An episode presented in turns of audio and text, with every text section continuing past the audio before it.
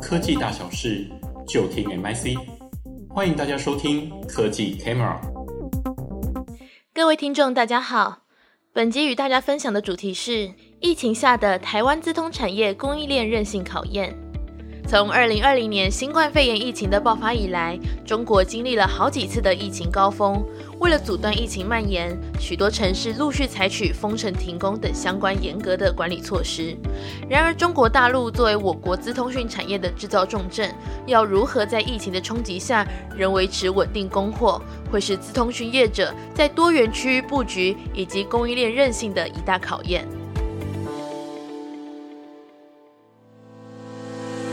在全球各地陆续掀起大流行的新冠肺炎 Omicron 病毒，近期也开始在中国大陆蔓延，导致中国大陆很多地方疫情升温，部分的城市也开始采行严格的管理措施，甚至封城。像是深圳和东莞，他们公告从二零二二年的三月十四日开始封城一周到二十号。由于深圳、东莞都是台商的聚集地之一，大约有六千家的台湾企业。仅仅是十四号当天，台湾上市贵公司就有超过六十家的企业带他们旗下的企业宣布要停工。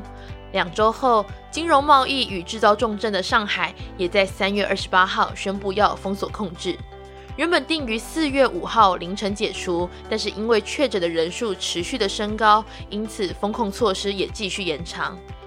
此外呢，临近上海，并且同时为台商大本营的昆山，也在四月六号的零点进行了封控，使台湾 PCB 大厂欣兴、南电、台光电以及 ICT 大厂伟创、和硕和佳士达也宣布停工因应。新冠肺炎疫情从二零二零年开始爆发以来，已经历经了好几波的大流行。疫情爆发初期，从中国大陆武汉封城开始，传出疫情的各地大多数是采取严格的管理措施。当时在多点疫情的爆发之下，导致中国大陆的供应链陷入停摆。由于中国大陆是资通讯产业的制造重镇，包括笔记型电脑、行动电话、网通产品等等，皆是以中国大陆为主要生产据点。而二零二零年的第一季，中国大陆的疫情大流行，也造成了资通讯产品一度出现缺工缺料，进而几乎无法生产、无法出货的窘况。这样的现象虽然已经在二零二零年的第一波疫情稍微趋于稳定之后有逐渐缓解，但是也已经引起了各界对于产业供应链韧性的重视。美国政府甚至进一步的着手盘点，像是半导体等关键供应链相关布局和缺口。我国资通讯业者过去将生产中心集中在中国大陆，但是在中国大陆的生产成本逐渐提高的情况下，再加上美中贸易战的推波助澜，我国业者也已经加速扩充于中国大陆以外的生产据点。在新冠肺炎疫情的影响下，更是积极地提升各地区供应链的互相调节和支援能力，期待能够提高供应链因应疫情或是其他外部环境变动的应变能力。使得企业在面临外部因素的冲击下，还是可以维持稳定的供货。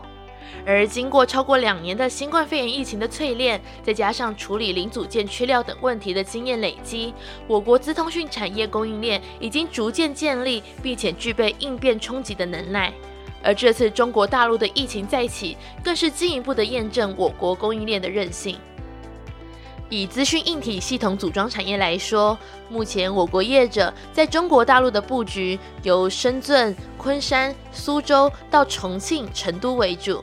但是近年来已经强化了多元据点布局，在中国大陆以外的地区产能也有逐步的提升，因此在这波疫情的冲击下，大多是透过多元厂区的产能调配来应应。尤其有些系统组装据点位在深圳跟上海昆山等地方，厂商就透过公开资讯表示，可以透过海外仓库库存调度以及各厂区产能的互相支援，使得深圳跟上海封城对营运的影响降到最低。但是昆山是 PCB 的生产重镇，台资 PCB 厂在昆山的产能占比大多是三到五成。他们在二零二一年年底好不容易挺过了中国大陆政府因为全面执行能耗双控的限电政策而停工的冲击，在二零二二年四月面对第一波三天的封城管理，因为无法有效的控制，封城管理延长到第二波，到了四月中旬，业者初期大多是以其他地区的产能来调节因应，当地厂区则是以降低人员的流动为主。短期研判它的影响程度有限，但是如果封城时间一再的延长，再加上五一长假即将到来，对业者来说，第二季营运表现恐怕会具有一定程度的影响。以行动通讯产业来说，我国是苹果提供手机组装代工服务的厂商，产能主要在中国大陆以外，其他产能则是主要位于印度和越南。在中国大陆的苹果手机生产基地，则是位于河南的郑州、山西太原、深圳跟河北廊坊、江苏昆山以及南京、吴江跟上海、广东的地方。在二零二二年三月初，深圳的封城措施影响到了部分苹果手机的产线。我国业者除了配合当地政府的防疫措施外，也将生产转移到其他备援厂区，并且透过安全库存跟产能调配，将营运冲击降到最低。在网通产业方面，台湾部分网通厂商在深圳厂区具有相当的产能。封城虽然会影响部分的营收，但是由于美系客户所需要的高阶产品大多已经由在台湾的产能可以供应，因此深圳的封城对我国业者的高阶产品的冲击是有限的。综合以上，面对疫情影响的持续，并且冲击程度也因为新增确诊人数能否控制，有时候轻，有时候重。即便现在疫苗的普及率已经有提升，但是施打疫苗者还是有可能会被感染的。因此，人类学习与病毒共存将是未来生活的新常态。在这样的新常态的趋势下，厂商在制造生产面的部分加速运用数位科技，达成精准产品设计，掌握关键原物料的动态，工厂虚实融合，增进产线效能，以及产品溯源追踪自动化等效益。另外，在经营管理面，则是包含了建立可以远距协作的资讯系统，提升员工无所不在的办公以及行销能力。面对近年来新冠肺炎疫情的冲击下，再加上国际政治的角力，虽然称不上因祸得福，但我国资通讯业者借此增加了多元区域布局，进而提高了供应链的韧性，以至于应该可以提高因应这次中国大陆深圳和上海新一波疫情冲击的能力。